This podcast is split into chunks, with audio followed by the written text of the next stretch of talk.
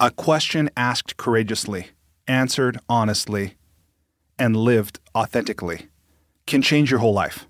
For me, that question was, how can I use what I have, what I love, and what I know to bless the lives of others? The School for Good Living and this podcast are one answer to that question.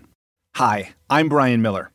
I know that the world can work for everyone, but that it won't until it works for you. I've created this to help you make the difference you were born to make. It's a series of conversations with thought leaders who are moving humanity forward. And in each episode, I explore their lives and the work they do. I also ask them to break down how they've gotten their books written, published, and read. This podcast is all about exploring the magic and mystery, and sometimes the misery, of the creative process. So if you have a mission, a message, and the motivation to share it, this podcast is for you. Welcome to the School for Good Living. Today, my guest is Kenji Williams, a composer and director for multimedia live theater, mixed reality, and interactive data visualization. What does that mean? Well, I met Kenji at an event in San Francisco where he showed me through VR a view of the planet Earth that just blew my mind. It helped me to experience not only the beauty, but the interconnectivity, the fragility of planet Earth, and I was absolutely blown away. Since that time, I have learned more from Kenji, and this conversation was awesome. He talks about his journey as a multidisciplinary artist, beginning at age 6 as a classically trained violinist, the son of a Buddhist and a Quaker. As he was raised, he pursued film. He also became a DJ, was in the rave culture, made a documentary about indigenous rituals, lived for a while in the psychedelic culture, did a artistic production with artist Alex Gray, also worked some with Ken Wilber. You will find this conversation useful, interesting, inspiring. So with that, please enjoy this conversation with Kenji Williams. Kenji, welcome to the School for Good Living podcast. It's great to be here. Thank you for having me. Yeah, it's good to see you again. So we met earlier this year. I think it might have been the last day of May. We met in San Francisco at an event that was produced by Forbes Magazine. And I'm really interested to know, you were the first person I met when I walked in. We were at an event at a private residence in the Bay Area, and I walked up 4 stories, and you were standing right there at the top of the stairs. And you looked friendly. I would have introduced myself anyway, but we started talking, and I really enjoyed getting to know you just a little bit that night and then online. But will you tell me first, what were you doing at that event? Why were you there, and how did it go, by the way? So I was invited to present Bella Gaia as a live thing. I was actually doing a small performance at the entrance as people were walking in, and then was sort of giving people some VR experiences of our Bella Gaia, of our show in VR. And I was really just there to meet people. I was invited graciously by Jennifer King, the owner of the house. And it was sort of a pre-conference get-together at her house. Awesome. So you just mentioned Bella Gaia, and of course, we're going to talk a lot more about that. I think people who don't already know about it will be interested to learn. Before we do, though, I want to ask you a question I love to open most of my interviews with, which is, what's life about? Starting big. I think life is about making connections with each other, with other things, both physical and metaphysical, and really evolving, learning. We're here to learn and to progress and to become better people and to get to that next level, no matter what level you're at. And so, I've tried my life to really translate that into every part of my life, including my career. And so Bella Gaia in itself is translating and communicating the interconnectedness of our planet. It's all about those connections. And it gives you this visceral, emotional, journey-like exploration of the interconnectedness of the planet and how we are connected to other things, everything. Perhaps in a nutshell, it's about connection. I happen to think so too. And I know it often occurs like creating connections, but at the same time, it might be simply realizing the connections that already exist, right? Which is part of what I love about your work. But let me ask you, when you meet someone for the first time, and I realize the answer to this might change a little bit from context to context or person to person, but generally if you meet somebody and they ask you, who are you and what do you do? What do you tell them? It's I take out my phone and just show them a video trailer. It's really difficult to explain in words. I mean, an elevator pitch, it would be just, I'm a multimedia theatrical immersive design director and producer, of which, you know, my biggest project currently is Bella Gaia, Beautiful Earth, and so I. But, you know, I always inevitably bring out my phone and just show them, and then they get it, you know? So this is a challenge. Well, it's both the advantage and the challenge of Bella Gaia is that it's very unique, but there isn't really a reference point for people to really see it. And it's becoming easier actually with things like VR, and the term immersive is now becoming quite well known. And people are really starting to understand that sort of vernacular. And so immersive is it's experiential. So the whole point is that it's not supposed to be described with words. So yeah, I try to explain as best I can, and that it's about transformation. I always, what does help is the story behind Bella Gaia, which, yeah. Tell me that. I've read about it, but of course, people listening might not know. And I understand you traveled to Kazakhstan at one point, and I think that's part of this story.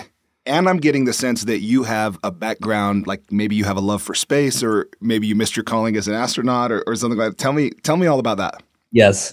Well, like many boys, as a boy, I was fascinated by space. I mean, Star Wars was like a transformational movie for me. And it was a dream to be an astronaut or a pilot. But I guess I'm sort of translating that in the art world. I was classically trained in violin since I was 6 years old, very serious with music, and got into composition in high school and electronics in high school, but as well visual communication. And so I actually ended up going to film school for college and university. Where did you go? I split my undergrad between York University in Toronto and Boulder, Colorado, CU Boulder. What was the biggest thing you took away from film school, by the way? It was really about working with talented people. I learned way more from the talented students than I did from the teachers. Hmm. Like what? Well, it was really, film, like many things, you learn from doing, you know? Mm-hmm. And if you're surrounded by peers that are also talented, producing great ideas on the moment and just see creativity in action, that is really how you learn. I mean, that's what's the most fun thing about creativity is creating with others and like inspiring each other, you know? I think you need to be around inspiring people to be inspired and to sort of reciprocate that energy. So yeah, I really, and it was a great balance actually. York is sort of like Hollywood North, very big sound stages and, lots of equipment. Boulder is this experimental niche. Stan Brakhage, who has passed, but he was sort of the father of the film department there, and he's sort of this very well-known experimental film maker. So CU Boulder is known for their experimental, like small experimental nature. Yeah, it's kind of its own colony. Right? Almost. It is. Right. Yeah. Okay. So you got Star Wars, you got the violin from 6 years old, you got film school somewhere in there. You wanted to be a pilot or an astronaut. So keep going. So I was releasing this project called World Spirit, which was this multimedia show that we produced live in Oakland, California.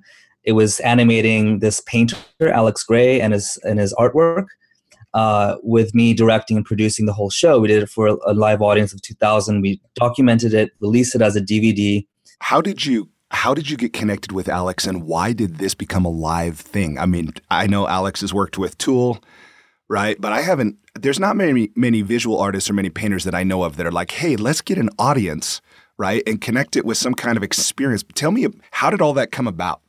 That was really another really interesting story. I was living in San Francisco at the time at this crazy and awesome artist warehouse, like collective. What was it called? Infinite Chaos. Okay. I'm guessing that's probably an appropriate name. Yeah. Actually, it was actually very well run for a name like Infinite Chaos. Very, very talented artists. Does it still exist? I'm not sure. I don't think so. It was in a Tenderloin. I mean, San Francisco has gone through a really big gentrification, as you know. But, you know, a lot of great artists are still, I'm connected with them. But anyway, we did this almost impromptu last minute collaboration. I was in contact with Alex and we were like, hey, let's do some live performance art. I'll put together some loops and music and project some of your paintings as a slideshow sort of a thing. And, you know, let's just invite some people. And so we did this really last minute at this underground warehouse, just word of mouth. And I think like 100 people showed up. And basically from that underground thing, in the audience was a sponsor who came forward to me and said, I'd like to sponsor you to make this on a production level and document it and sell it as a DVD. That's amazing. And somebody you didn't know before. Yes, right. And one showing, just the first time you do this. The first time, and it was just very rough, like very like, you know, last minute sort of a thing. And so we produced this live show for 2,000 people in Oakland. It was a lot of production and animation of Alex's artwork. And he does a lot of spoken word. He's written a lot of poetry. So we sort of organized the evening into a sort of narrative. And so there was some structure to it. And it was extremely successful. And we were releasing this as a DVD. And then at that time, this was, I think, around 2005, I was living in Tokyo at the time, releasing the Japanese version. And at that time, I was also performing at very large outdoor raves, techno parties in the Japanese like countryside mountain. I mean, the scene at that time was amazing. Yeah, I saw some videos of you on YouTube where you seem to have really, in an innovative way, merged the violin with the DJ and like electronic. Tell me, how did that evolution come about? How did you get into that? So I was, all through film school, actually, I started my own label in college and was very much involved in the underground rave scene, both in Toronto and in Denver. And then my film, my senior film project was a documentary about rave culture and indigenous culture, the meaning of ritual and music in a culture, whether it's Aboriginal or future, you know, or modern. What was the biggest thing you learned from doing that project? Well, that was, again, a massively transformative project. I mean, it extended well beyond my graduation. Actually, it turned into this personal transformative journey where I traveled through the United States to the Dakotas, went to reservations, interviewed elders, attended several powwows and Sundances. Any vision quests? Did not do a vision quest, but perhaps I mean, my involvement in a Sundance as a firekeeper, that was in Oregon. I mean, I just had this crazy transformative experience. Tell me about it. Well, I mean, I've heard of Sundances, but I've never been to one. I've never participated in one. Oh goodness. I mean, it is, you know, the most sacred ritual of the Lakotas, and it is 3 days and nights of dancing outdoors, to essentially to almost sacrifice your blood for your ancestors, for your loved ones, for the sick, but also to renew the cycle of life, giving back to nature.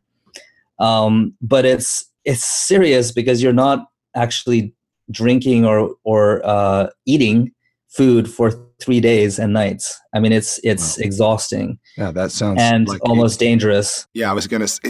So, if I understand right, you're merging these indigenous traditions and this ritual that has a long history with what some might see as this kind of modern, self-indulgent, kind of escapist rave culture, where it's almost the meeting of these two tradition, you know, an ancient tradition with the modern search, I suppose.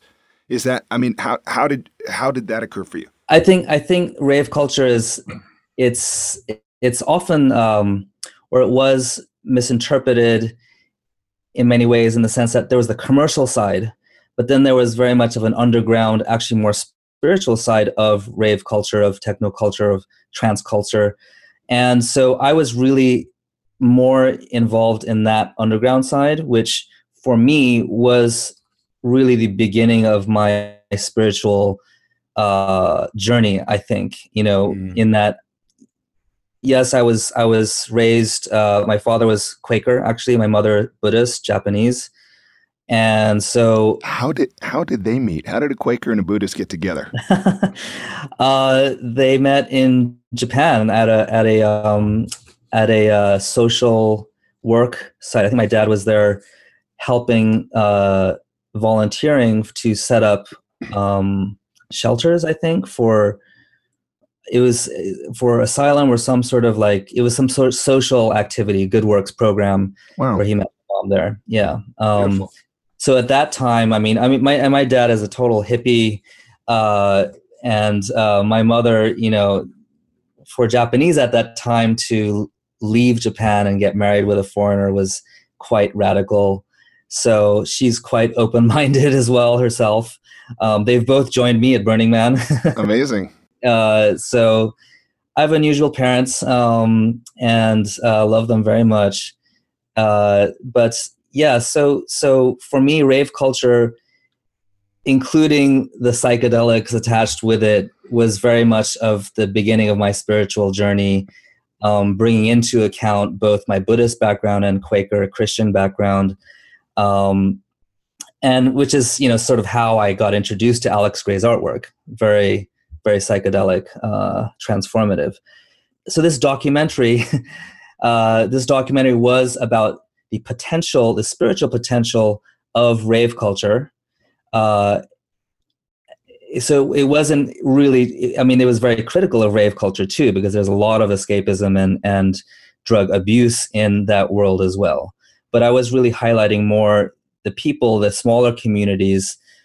And I highlighted one community, for example, called Moon Tribe in LA, where it was very non-commercial. They would go out into the desert every full moon. It's already connected to the moon cycle. And it was very like family run, but it was every full moon. They would go out to the desert, set up a sound system and dance all night. Sounds amazing. Yeah. So, and these people were very, you know, wanting to almost redefine the idea of a commune, where it's not the 60s version of the commune, but it's like, okay, we all have our normal lives, you know, we have jobs, you know, we have normal lives, but we also have this strong community that is really needed in this modern, disenfranchised and disconnected world.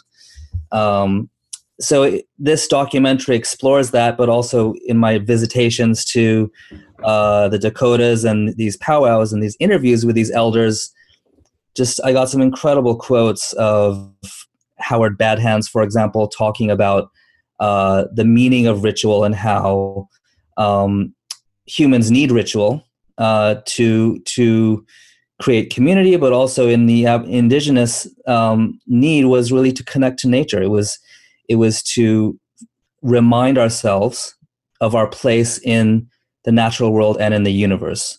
Yeah. And so this really hits to the heart of my spirit and mission in life is always going back to this thing of, well, how do we reestablish this connection with the natural world? And look, indigenous peoples have done this for eons. They have these rituals that allow us to reconnect with the natural world, to understand the dialogue between humans and nature. Yeah. and our place in the natural world. How effectively, just to interrupt real quick, how effectively do you think this documentary, how effective is it in helping its viewers make that connection or find it within themselves? I'm wondering, now that you've gone through the journey, you've done the piece, it exists, it's been a number of years. Yeah, it's on YouTube now. I uploaded recently at YouTube. It's like 15 years ago, but I uploaded recently. It's called Moment Utopia. Moment Utopia. People can find it on YouTube. Yeah, it's still like 16 millimeter, even some 8mm film mixed with some video. It's like you can get the age of it. Yeah, and what kind of response have you had to it?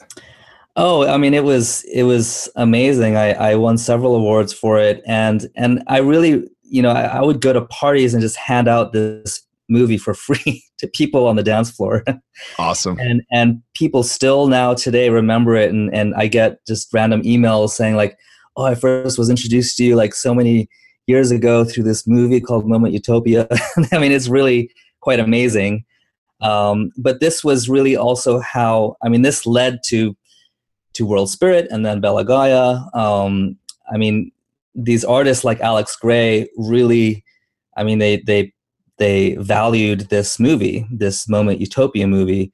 They could really relate to it. I was also connected with, great thinker and philosopher Ken Wilber through Moment Utopia. So it was really a door opener for me to a new world.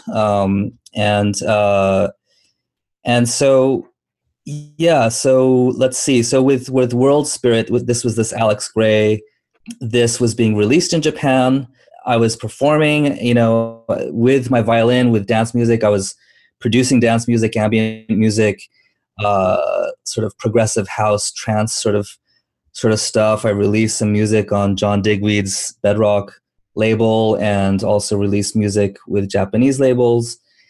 And then I get this random phone call from this .com millionaire, 30-something guy. He helped start Live Door in Japan, which was like a Yahoo of Japan, and he is a raver. And he's like, I'm a big fan of yours. I also really love Alex Gray. I love this DVD. Let's have lunch. And so when we had lunch, he was like, yeah, I'm paying $20 million to go to the space station as a space tourist. And as I'm up there, I'd like to collaborate with you somehow. So it was not your typical lunch meeting. No. And so I was like, oh my goodness, seriously? And he says, so to get things started, let me sponsor you on this trip to see my friend Greg Olson fly on the Soyuz to the space station in Kazakhstan. So we basically went on this epic journey. This was all a program, a business through this company called Space Adventures, which is the first space tourist company that basically leased a seat. There's 3 seats on the Soyuz, 2 for Russian cosmonauts. 1 was basically leased to Space Adventures for paying tourists. The price was $20 million to go to the space station. And he did it, didn't he? Well, actually, so that's another story. He actually ended up not going, but the trip to Kazakhstan to see the launch of Greg Olson on the Soyuz, that trip was what inspired Bella Gaia. So we did go on this trip. It was just a memorable experience going on these these Russian, Soviet era like private military planes that inside was just like the smell. I just remember, I mean, it's like wooden velvet, you know, like really, I mean, it was like. Just like you think a Russian fighter jet would smell. Right. And we were given, you know, a private tour, you know, of Baikonur, which is the launch area. And watched the launch from 200 meters away, which is a lot closer than the public viewing spot, which is, I think, a kilometer away. And so it was very close, very loud, very bright, very powerful. I brought my violin, actually, to serenade the rocket at T-minus 30 seconds, wow. Which is also on YouTube. You can just search Kenji Williams Soyuz launch. And so after that launch, we went to Moscow to Mission Control, where we saw the Soyuz dock with the ISS, and really learned of the Russian resourcefulness of. I mean, I think at the time I could see down below me in Mission Control they were like still using MS-DOS, I think. Wow. And you know the Russian space program's budget is equal to the NASA's landscaping budget. And so, you know, just the Russian, you know, spirit of being able to do a lot with very little was in full view. And as part of the tour, we ended up in Star City, which is where they train the astronauts. And at that time was actually right after the Columbia accident, the shuttle accident. So NASA was collaborating and working with the Russian space program, and the Russians were helping NASA astronauts train and go on the Soyuz because the shuttle was grounded. So at that time, there was an American area to Star City where we basically had a barbecue thing with some American astronauts. One of them was Mike Fincke, who I just started talking with. It was the first time meeting an astronaut. I was very excited. And this was the moment of the seed and genesis of Bella Gaia, where I asked Mike, what is it that changed when you went to space? And he told me how before he went to space, he was a planetary scientist and his favorite planets were Mars and Jupiter and Saturn. But once he went to space and looked out the window and saw our Earth with this atmosphere just 20 miles thick, this borderless living blue bubble of life floating in the blackness of space, he had this life-changing experience. The overview effect is what it's called. And he came back to Earth with a much greater appreciation for our planet. Tell me about that. I read that term, the overview effect, and I had never heard it before. But tell me a little bit about what that means and why that was so impactful for Mike. So it's actually a book written by Frank White called The Overview Effect. It's basically documenting, you know, many astronauts who have this life-changing experience seeing the Earth from space. It's almost like a religious experience, a life-changing experience that is became basically, you know, my inspiration of how could I simulate that transformative effect to those of us who can't yet go to space. And so this was really my meeting Mike, and his story of transformation was my inspiration to figure out how can I democratize this very exclusive transformative experience to the rest of the world. You know, God, it's desperately needed right now. And what if that can be translated? I mean, yeah, you know, there can be drug-induced or other ways to do it. But, you know, I really, actually coming from the underground rave scene, I really became inspired to figure out more mainstream ways of communicating these more esoteric topics and mainstream ways of transformation. Yeah, because helping people achieve non-ordinary states of consciousness is definitely one way, right? And it sounds like you'd been down that path to some degree, and seen its power. Yet it sounds like, and what I'm getting from what I've seen of your work online and the little bit I know of you, that you wanted to find something that could be more embraced by especially mainstream society and integrated into our science, the way we teach science, technology, right? Exactly. Yes. Like all of this. And one thing I love too is I came across something that was either in something you wrote or on a page associated with you. It was one of the astronauts who said something that was right in line with things I've heard great spiritual teachers of all ages talk about, especially the Dalai Lama, talking about look beyond differences, look beyond nationality, look beyond race, look beyond, you know, any other differentiating factor. And this astronaut had said something like, when we were in space, the first day we were pointing to our countries. Yes. And the second and third day we were pointing to our continent. And by the end of the week, we were all just, you know, like in awe of this one planet.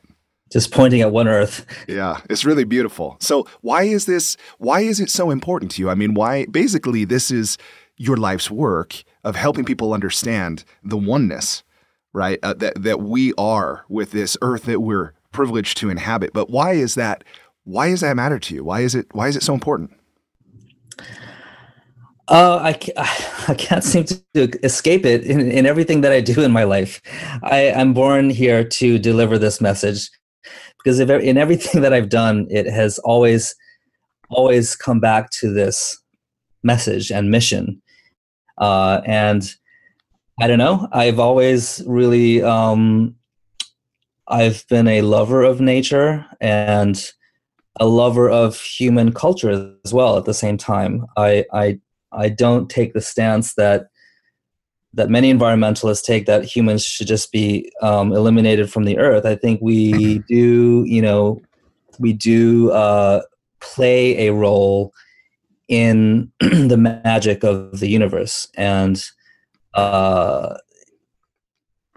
think that, you know, we are just so caught up in, you know, in the drama of secular life and of these differences that we construct around ourselves that complicate things. And yeah, and the pursuit of materialism, right? Of accumulation, consumption, right? And I saw something in a video you produced online that I really loved what you said. If I can just read three sentences.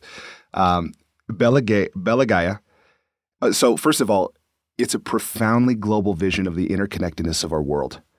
Bella Gaia is an emotional experience of the planet that's beyond words. Instead of telling people that the Earth is alive, we can just show you, right? Which I love.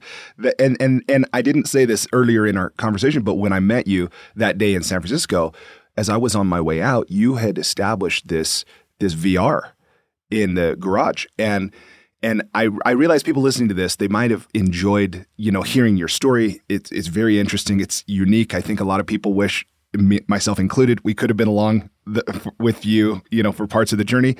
But I suspect that people still might be like, huh, I don't get it. Like, is it just a YouTube video, or can I watch it, you know, on Netflix or something?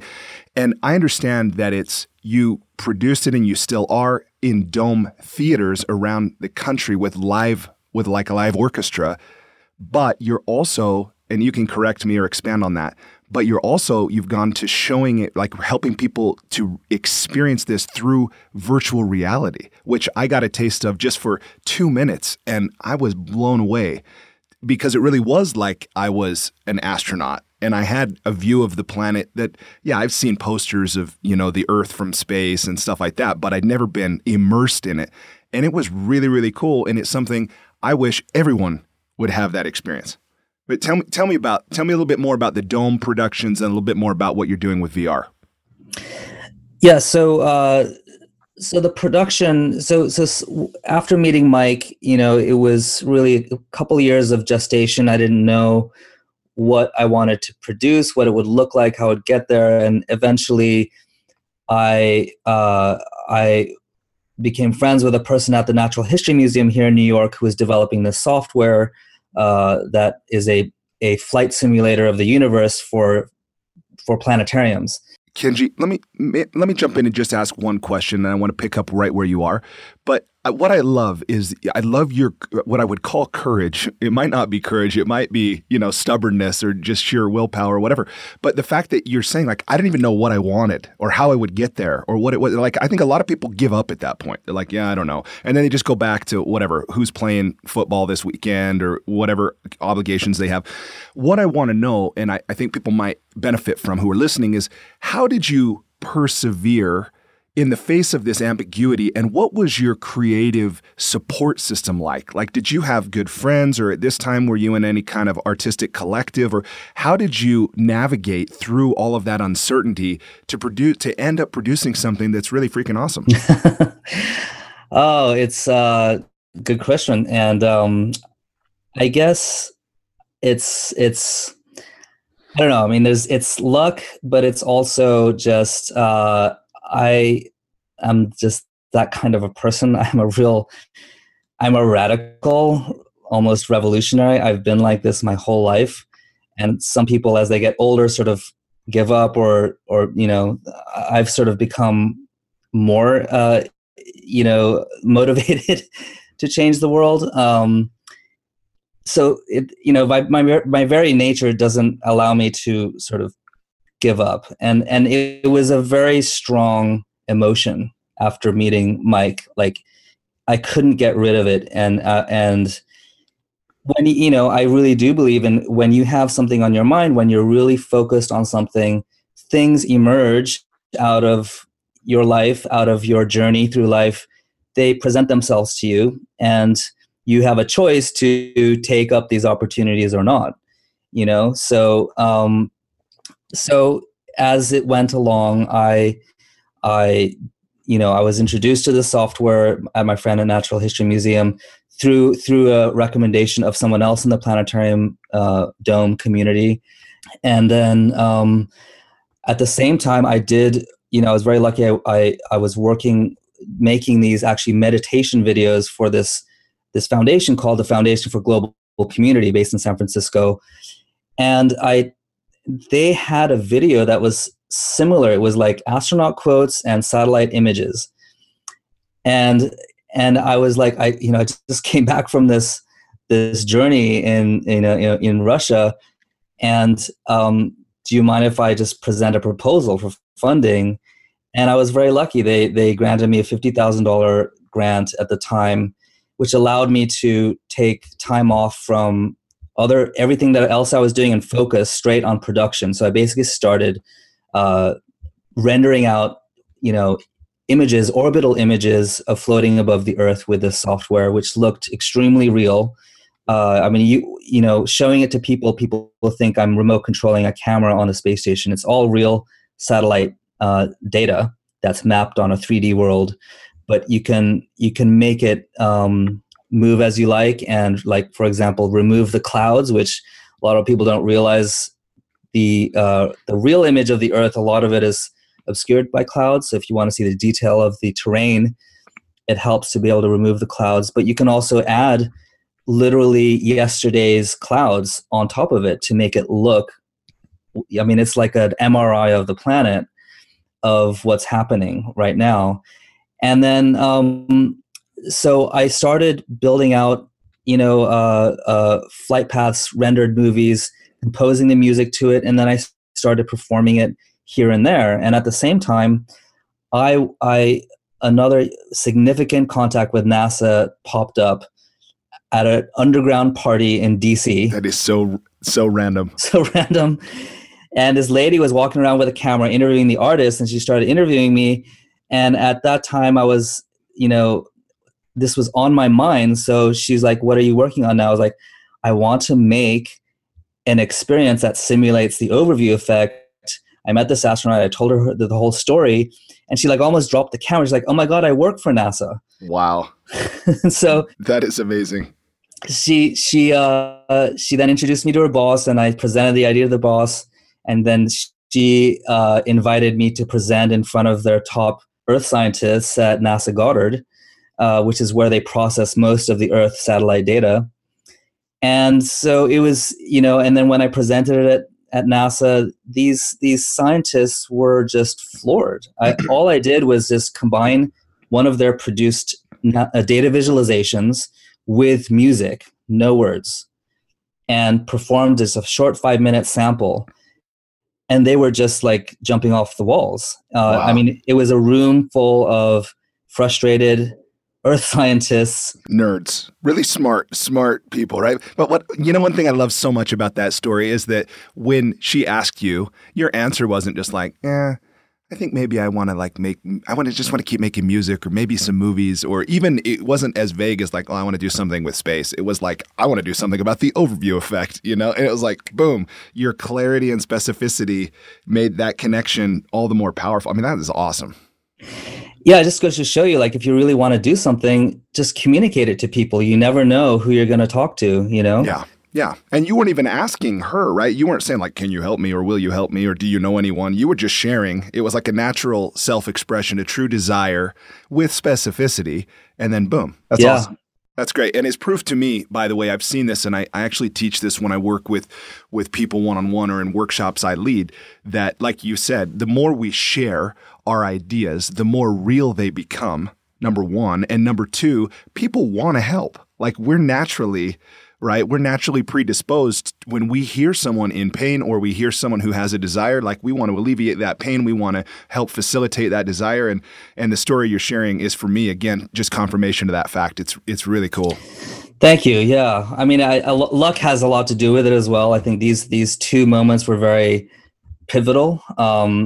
There's no way that I could have preconceived it or planned it in advance. So, but again, opportunities come up to you, being able to recognize them and take advantage of them is a very important part of finding your path. And so after this NASA thing, they were really understanding. I mean, I was basically, my pitch was that you have to present climate science in general, in a way that humans understand, which is not just left brain statistics, but there has to be this right brain emotional channel as part of it. So let me explore that for just a minute. And I'm really I'm trying to be diplomatic about how I set this up. And I don't want to be a Trump basher, and I don't want to beat up people who are like global warming, climate change deniers. But what I wonder is when there's someone like, okay, because we know data alone doesn't convince. Right? You can present more facts, you can shout louder, but that's not going to change somebody's perspective. Tell me, what's your view about somebody like Donald Trump? And I have this great photo. I don't know who took it, but he's in the Oval Office and he's got his arms crossed, and right behind him are these images of climate change, of global warming. And it's like it's like a little child, like a sullen child, doesn't want to believe it. It's what it looks like to me, right? But where I'm going with this is with somebody, let's take him because he's conspicuous and he's vocal, but somebody who is so outspoken about the fact this isn't really happening. What do you think is effective in getting through to somebody like that? Well, let me give you a story I directly had with a climate denier, who, it was a NASA event on the Washington Mall for Earth Day, and we were in a dome on the mall. So it was sort of people walking through. So in that sense, I was lucky in that there was this person who happened to be walking through, and we started talking about climate change, and he was like, oh, I don't believe it. And it was a typical argument. And I was actually setting up for my show, and I was like, hey, why don't you just sit down and check out my show, because I'm about to perform. And so he sat down and I performed a 30-minute Bella Gaia show. And afterwards, he came up to me and said, you know what? I think you just changed my mind. And he walked away. Wow. On that topic too, by the way, one thing that I'm struck by is how there was zero making wrong. Like, you weren't challenging him. You were inviting him. It was a true invitation with no expectation, no like telling him, well, you're an idiot or you're wrong, or giving him facts. And I think there's something really profound about that. I think there's problems on both sides of the argument. Yeah. And just pointing fingers of that you're a climate denier is not good enough. Yeah. Well, the other thing about that too, and I don't I don't mean to be flippant, but I think there's something about it, is you were in a dome, right? Like there's something special about a dome already, isn't there? Yeah, maybe, yes. I mean, there really is. I remember reading Buckminster Fuller's biography and reading that he thought that we in the future, and maybe we still will, that we will all be living and working in domes. Yes. Like, you know, it's like, I'm still working for that day. The other thing about that, that I'm interested to get your perspective about, because I also used the word climate change all the way until literally about 2 weeks ago when I interviewed Paul Hawken for this show. And you probably, do you know Paul, by the way? I don't know him personally, no. I've heard of him. Yeah, that was the first time I've talked to him directly, and I love that guy already. I really love that guy. But we were talking about the power and importance of language when, you know, sharing anything. And he helped me see that to speak about it in terms of climate change is actually inherently ineffective, because climate change has been, as you know, has been happening before humans. But he talked about global warming. Right. And I'd actually, I don't know why, but somewhere in the past, I shied away from the term global warming in favor of climate change. And he's like, wait, global warming is the thing that's happening. Yeah, climate change is a natural part of existence. But if we're going to be effective in communicating, maybe global warming is the more the more accurate term. What's your view on that? Right. Well, I mean, there's problems with both of them, because you hear people saying, well, it's cold outside, so obviously global warming doesn't exist. I know. That's one of the Donald Trump things that I'm like, come on, man. and then climate change, you're right. I mean, I guess a more correct term is anthropogenic caused climate change, right? Human caused climate change, which is right. the proper term for it. But nobody can pronounce that or spell it. So that one's probably not going to. Yeah. But here's what it comes down to. Okay. I am not really here. I mean, climate change, global warming, these are still abstract concepts way out there. Yeah. And the best that environmentalists have, you know, done in communicating something emotional is maybe like polar bears are dying and like an image of a polar bear. Yeah. But what I am here to do is to establish relationships. I'm a relationship builder. Okay. I'm not an environmentalist, because, and this goes back to the indigenous peoples. Their rituals were there to establish relationship with the earth, with the universe, and make that relative and personal. Okay. And if you have a relationship with someone or something, you will naturally protect it. Right. And care for it, nurture it. Right. Right. Exactly. So this is the problem with our modern culture, is we are disconnected from the natural world. I mean, maybe for us, for those of us who have had a lot of experience in nature or camping, or, you know, we have our relationships, but for the most part, and part of the economic system, which is also detached from correct valuation of nature, which is what's killing the earth, is, there's no feedback loop with the natural world. Yeah. And so it continues to just eat away at natural resources, and our culture, our modern systems view the earth still as a commodity, you know. So I'm really here to establish relationship, and from that, protecting it will be natural. Yeah. Almost inevitable, right? When the relationship, And in the long term, that's what's needed anyway. We won't be a future civilization from regulations. We will be a future civilization from... It's the hard way. It is changing our consciousness, changing our culture. Culture is the most pervasive thing for the future. And it's not regulations. It has to be, we have to change who we are and the way that we relate to other things and the planet. I totally agree with you. Let me totally shift gears for a moment now, a few minutes now, and ask you a series of questions that are totally unrelated to what we've been talking about. Sure. Okay. So this is the lightning round. Okay. So it's about 10 questions. I've designed them to be a short question. You can take as long as you want to answer them. But my aim in this portion is to minimize or even completely eliminate my commentary. Okay. So I'm going to ask the question, let you answer. So, all right. Are you ready? Ready as I'll ever be. Okay. Number 1, please complete the following sentence using something other than a box of chocolates. life is like a whirlwind with a jewel at the middle. Okay. Number two, what's something you wish you were better at? Humor and comedy. Number three, if you were required every day for the rest of your life to wear a t-shirt with a slogan or a saying or a quote or a quip on it, what would the shirt say? Love your mother. Okay. Number four, what book? You have that shirt already, don't you? Okay, number four, what book other than your own have you gifted most often? Gifted or recommended most often?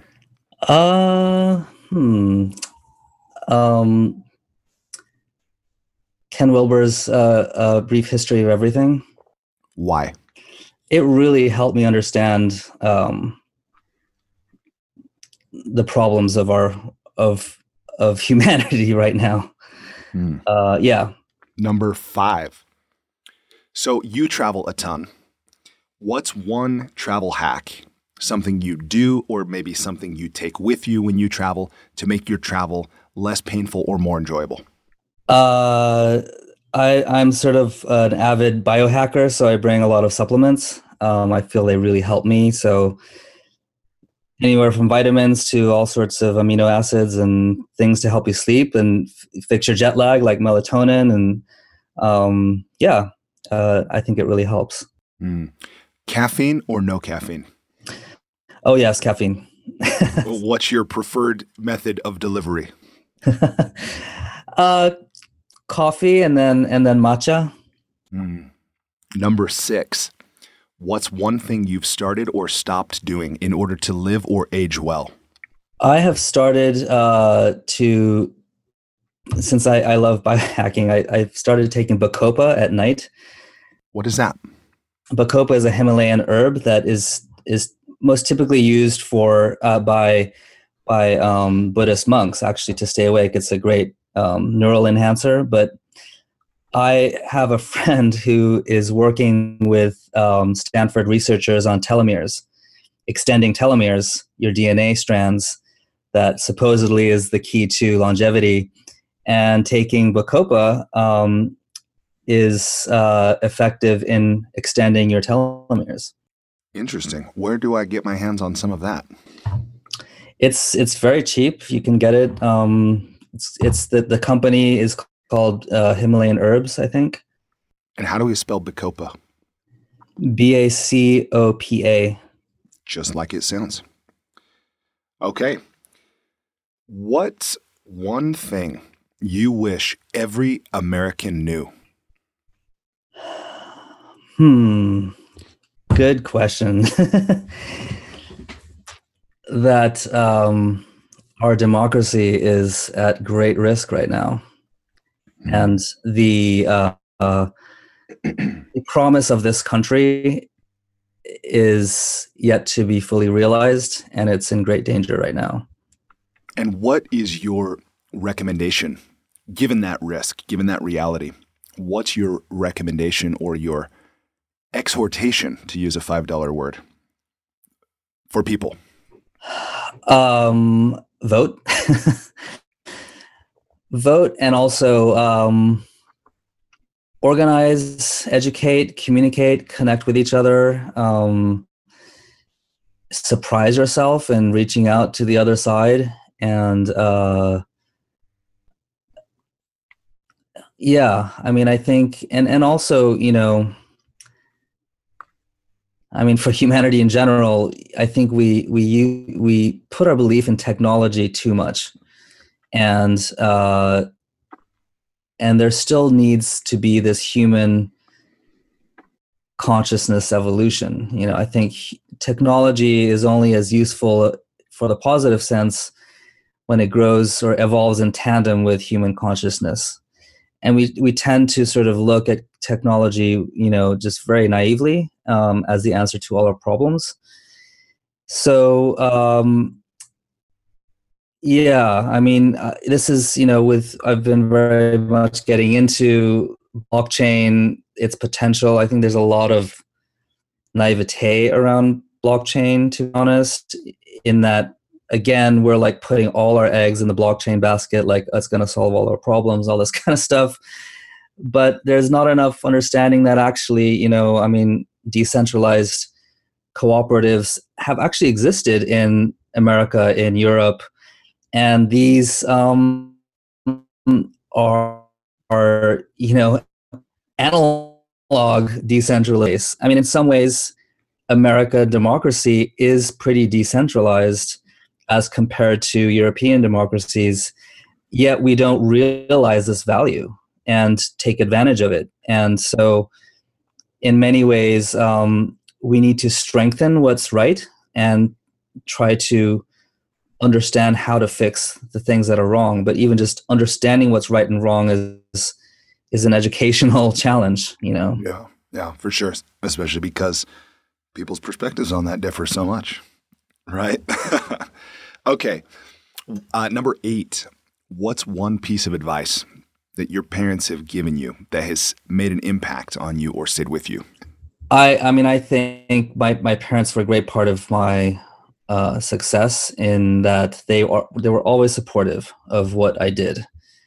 And so that in itself, I realize, you know, a lot of people don't have. And so I feel I'm very lucky in that way.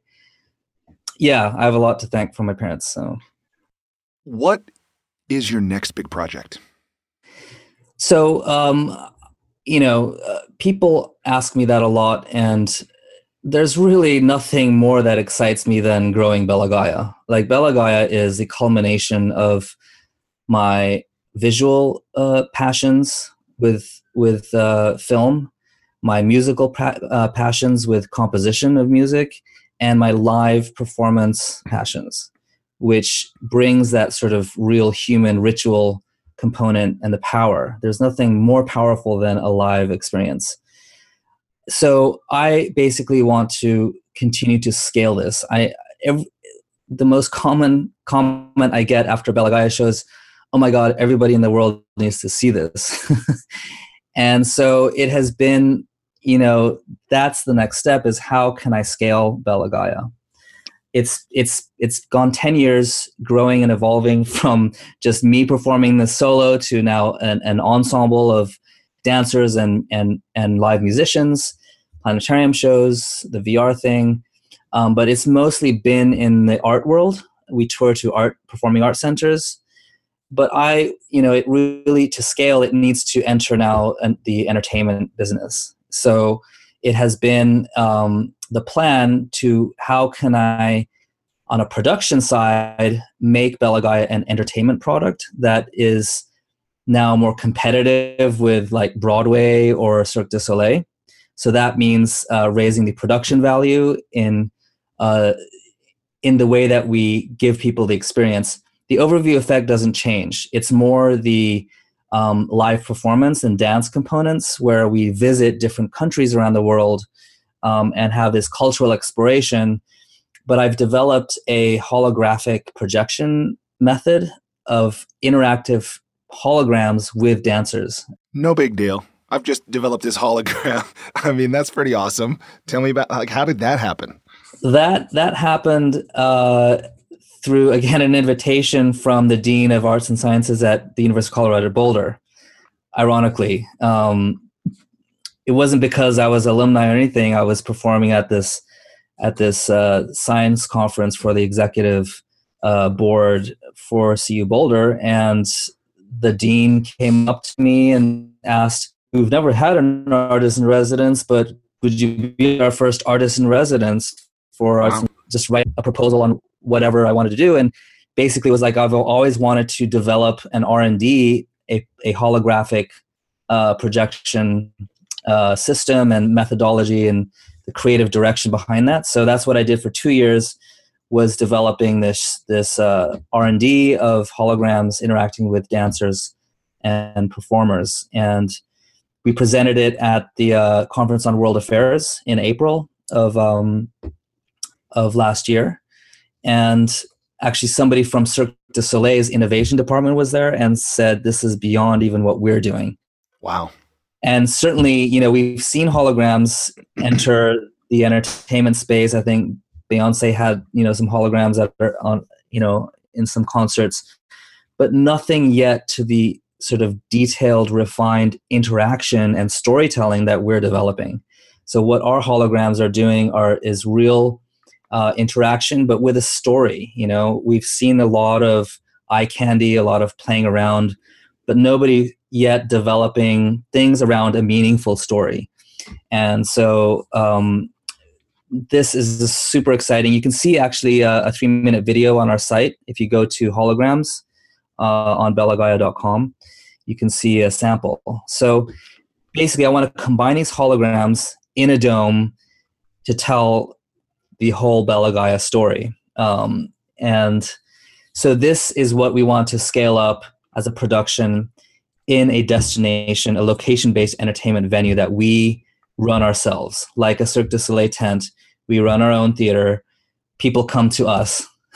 We have daily shows. That is a ticket revenue model that can scale. I totally believe that this will be a legacy hit show. I mean, if you think of the Lion King, for example, 25 years, yeah, it's the same show every day, 2,000 people sold out. I mean, it's pretty incredible how many people over 25 years have now experienced, you know, Lion King. Yeah. What if we could do that with a transformative story? I think people are hungry for something more, you know, timely and more meaningful, more deeper. And what if we could attach to that entertainment show a way for people to actually get involved and act? And that is also the whole back end that we want to develop is, as another thing and problem right now with Bella Gaia is after the show, everyone's like jumping off the walls, like, what can I do? I mean, sure, I can give them a list of things to do, but what if we could actually create through blockchain applications very easy ways to make change in the world and verify that change, so people have this sense of agency that they can make a difference? That's also part of the problem is, oh, I can never make a difference with climate change. It's too big. It's hopeless. It's this sort of fatalist mentality. And I think, you know, that's part of the problem. We need to give people this feeling that they can make a difference, and they are making a difference, you know? Yeah, I totally agree with you. And I think it is a form of insanity at some level that we know that we've created this as a collective, you know, as a group of individuals, it's happened, yet we'll sit back and say, well, I'm just one person. What I do doesn't matter. It's right. Like, you know, it's like, damn it, you know? So I totally get that. Well, so I do have a few more questions for you about your creative process, but before we turn to that, I want to make sure we get this in here. If people want to learn more from you or connect with you, what should they do? Email me. I try to reply to every email I get. Kenji@bellagaia.com, KENJI@BELLAGAIA.com.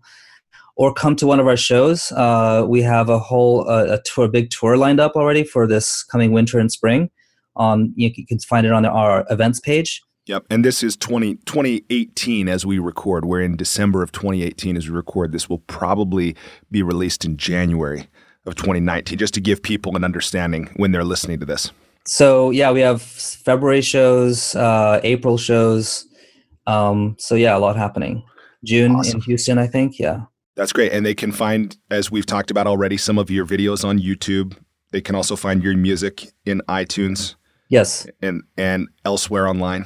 Yes. I'm sure. Awesome.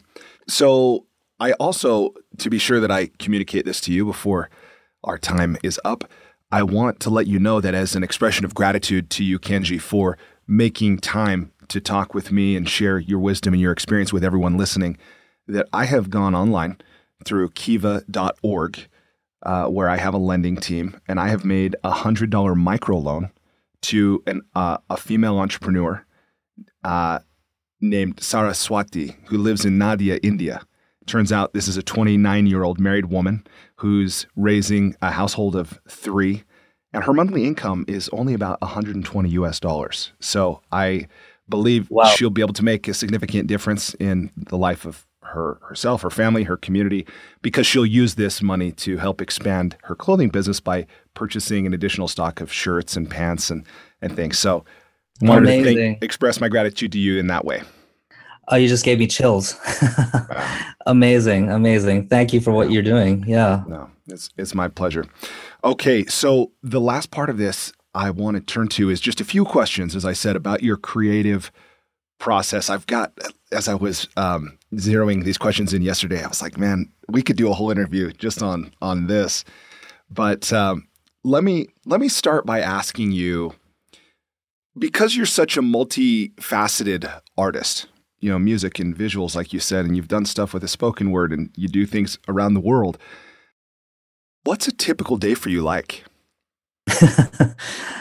It's very boring. It's a lot of emails and communication.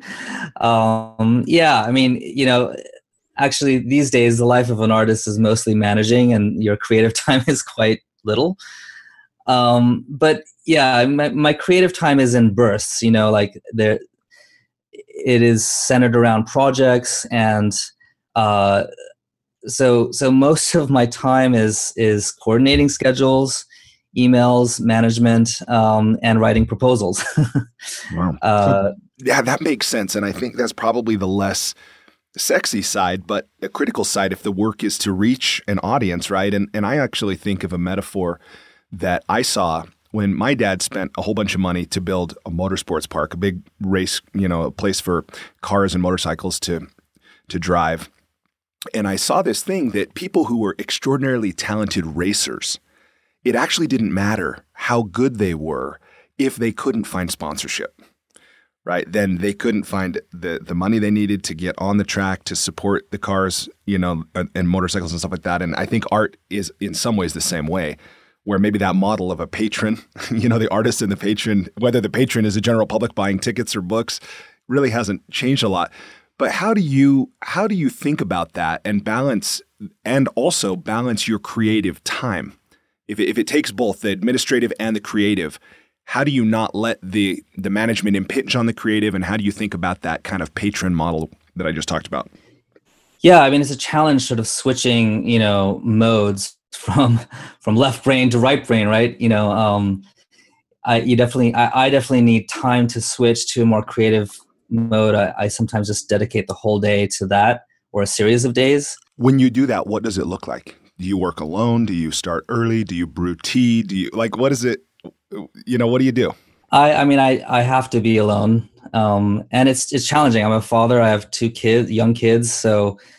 There's a lot of juggling going on. So, and also when I do travel a lot, so that actually does help me in sort of finding a different mental space. So I do find myself creative a lot on the plane or, when I'm traveling.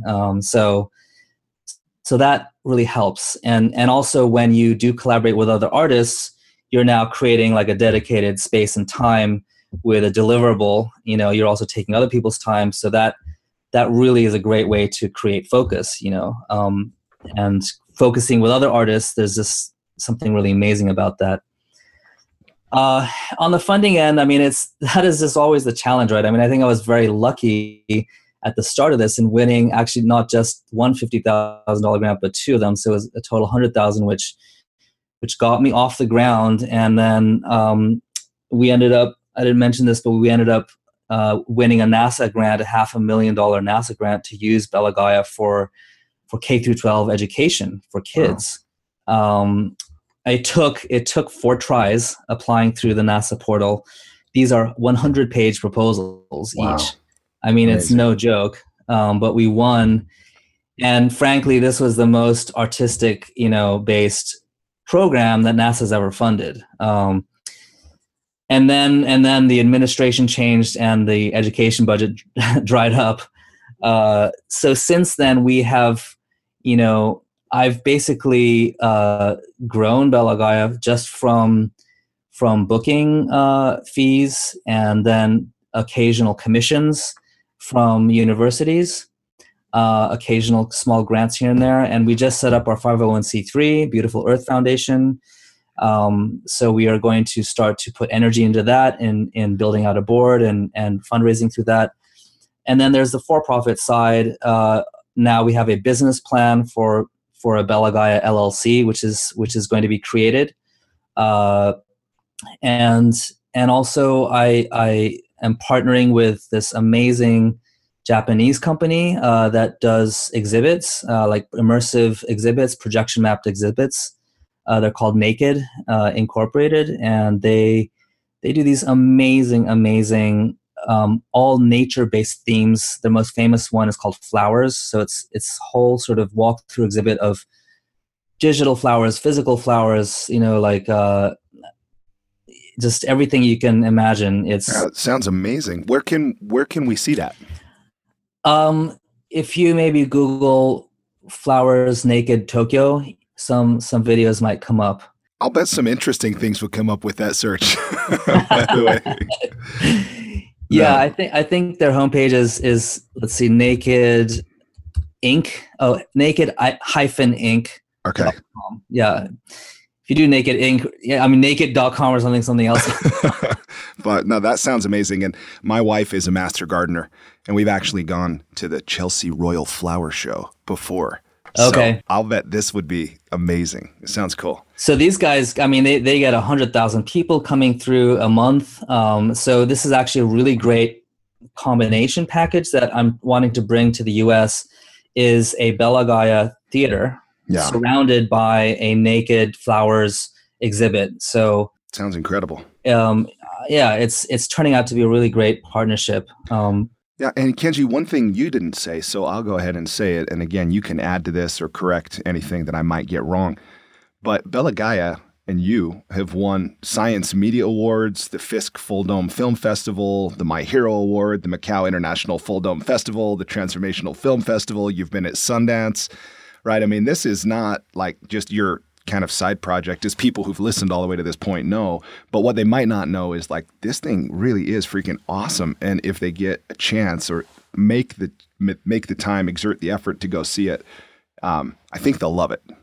I think so too. It really always surprises people past their expectations. You know, it's hard sort of separating our image from it's another environmental film or something like that. It's completely different, and it is deep. It is a journey. It is uplifting as well as meaningful. And so, you know, it is a prerequisite to a future culture. And I think everybody should see it, be inspired by it, and yeah, I'd love to meet you there. Yeah, awesome. Okay, so the very last couple questions, I want to turn in very intentionally. Turn our thinking, and Kenji, I'm kind of enlisting your help in even formulating the question to ask, which is, if you now imagine the people listening to this who are maybe working in a 9-to-5, maybe they don't have a job, maybe they're a stay-at-home parent, maybe they've done charitable or philanthropic work to this point, but they know they want to use their strengths, gifts, and talents in service to others, doing what they love, probably through some kind of creative expression. But for whatever reason, financial, or just they haven't had confidence in themselves, or maybe they've been told that to do something practical or whatever. What kind of advice do you give to somebody who has this? They've maybe even felt this calling for years, but they haven't followed it.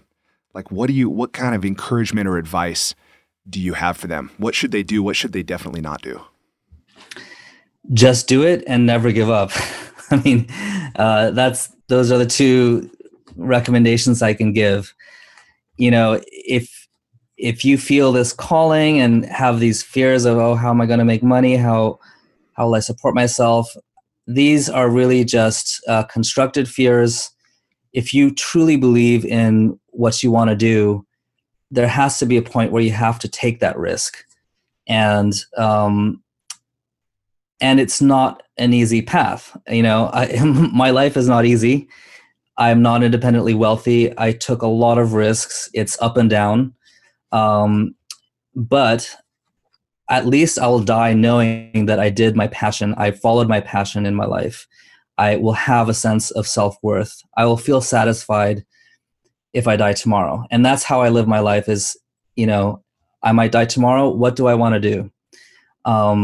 I think that's how everyone should live their life. And so, you know, don't waste your life. If you're not happy with your job, quit and, you know, and do what you want to do. Follow your passion. Don't give up. It won't be easy, but, and it's never a straight line, you know?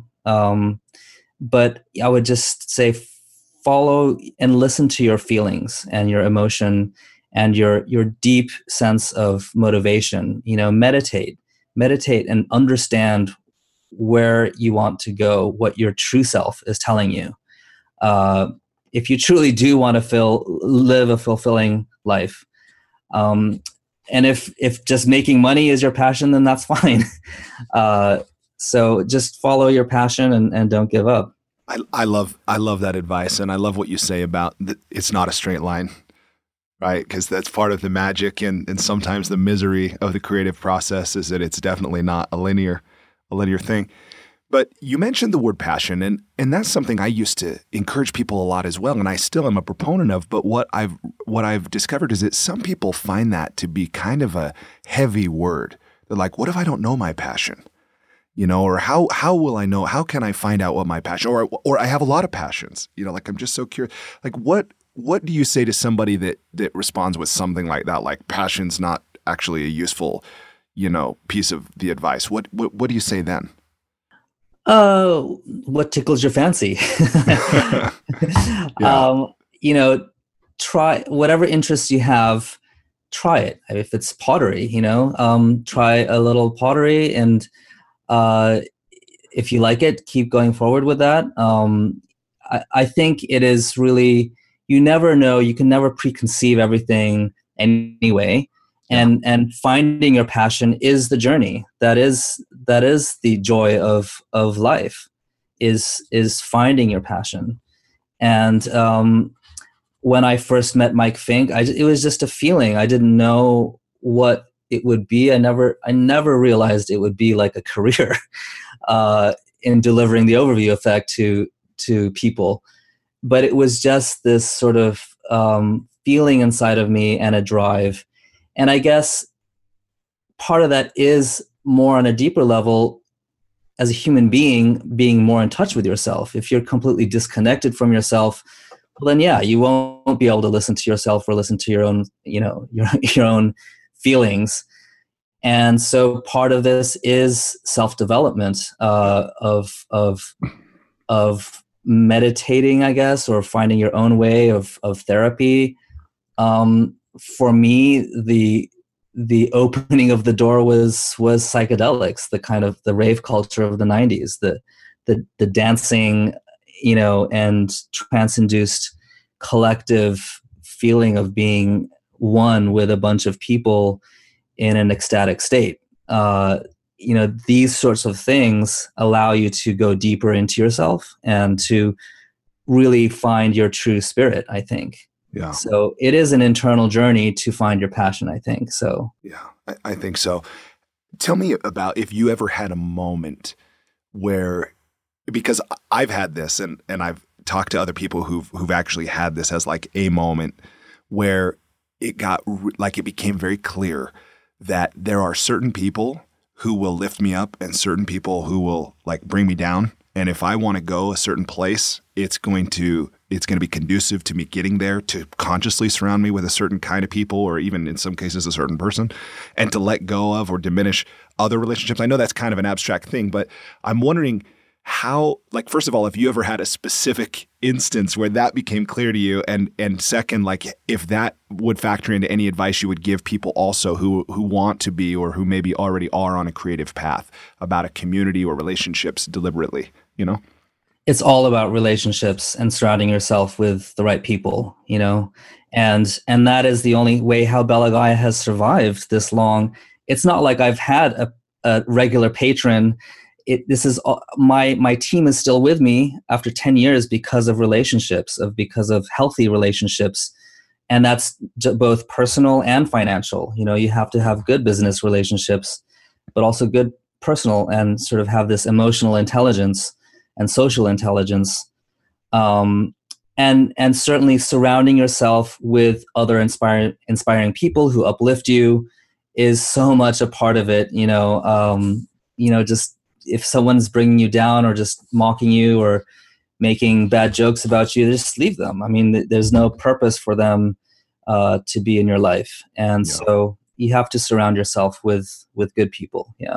Okay. So I think this is my last question.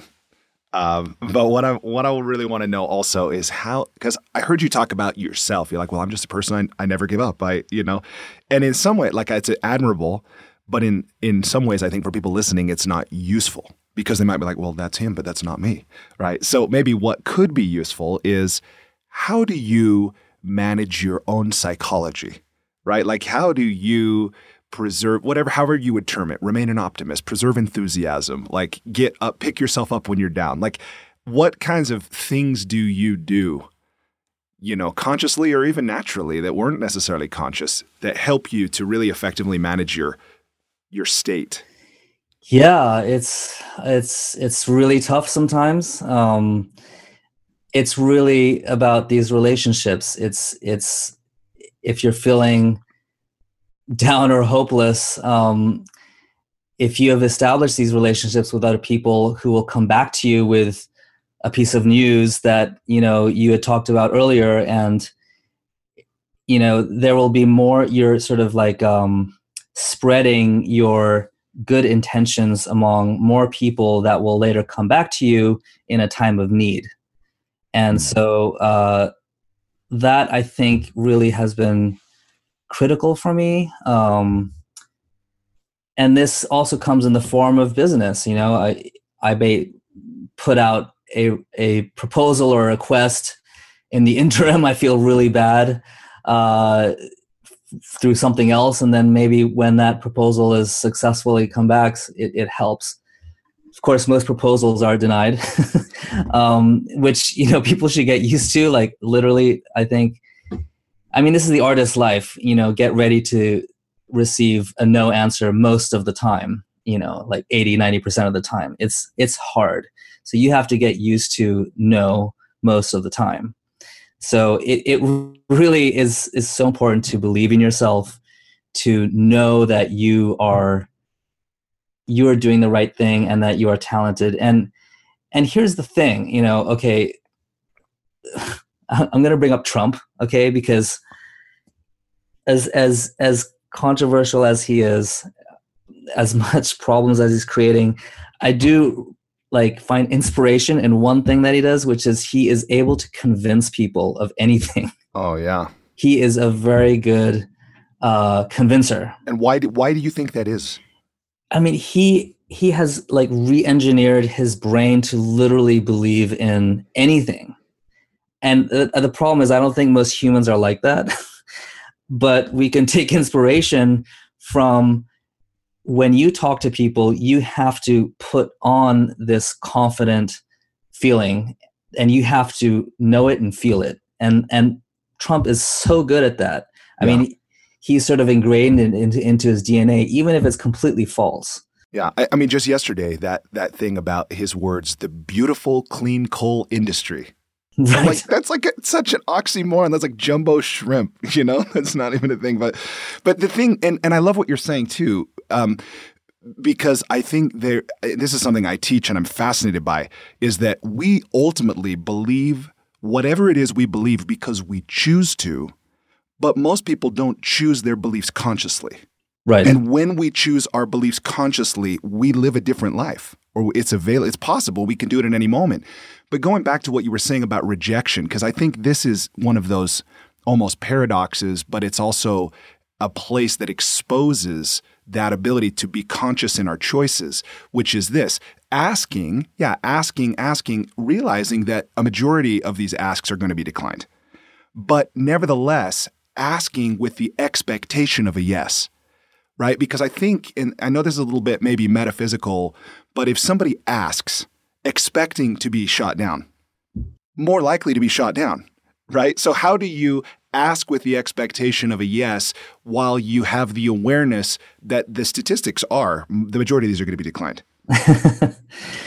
Yeah. You have to really make sure that you're in check, that put you know, things in perspective. It's hard because you have this like dream, and if we just get this, then this can happen, and I really want to do it. And so I obviously get down if there's a rejection of something I really care about, of course. But you have to always like get back up on your feet. It's a new day every day. And you know, smile. I mean, actually scientists have proven that just physically smiling actually does change your brain. It does. Yeah. Your physiology. Absolutely. So, you have to figure out some tricks that will sort of get you out of this. I mean, for me, yoga really helps. Exercise really helps. And I mean, my two daughters just are completely full of life and uplift me. Really surrounding people that love you in your life is critical. Yeah, it makes all the difference.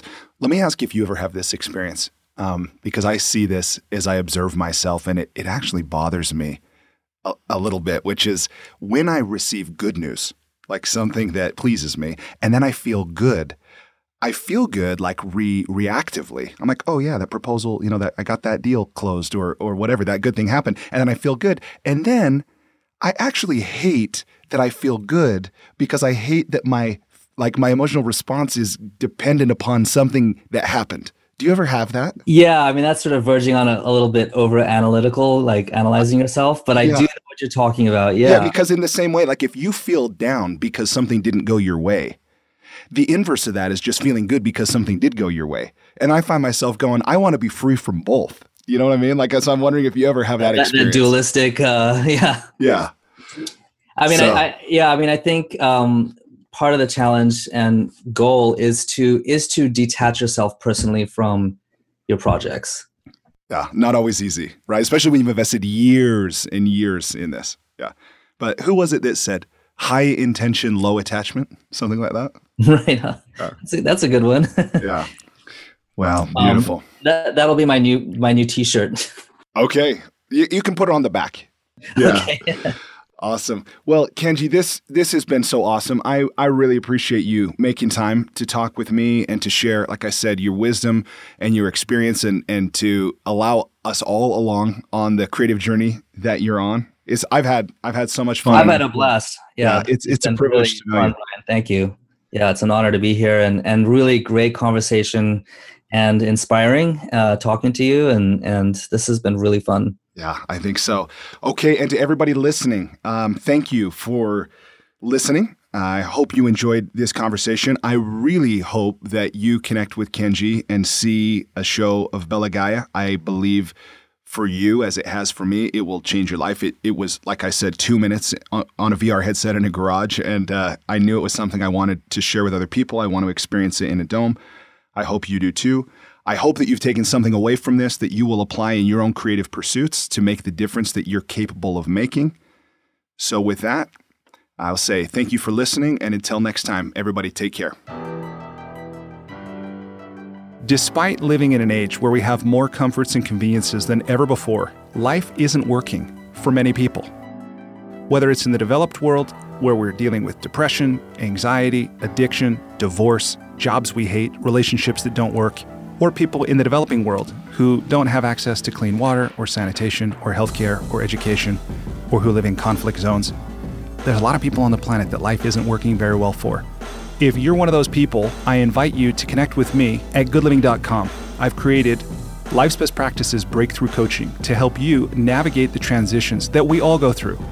Whether you've just graduated school, you're going through a divorce, you just got married, you're headed into retirement, you're starting a business, you just lost your job, whatever it is you're facing, I've developed a 36-week course that you go through with me and a community of achievers and seekers who are committed to improving their own lives and the lives of others. So through this online program, you will have the opportunity to go deep into every area of your life, explore life's big questions, create answers for yourself in community, get clarity and accountability.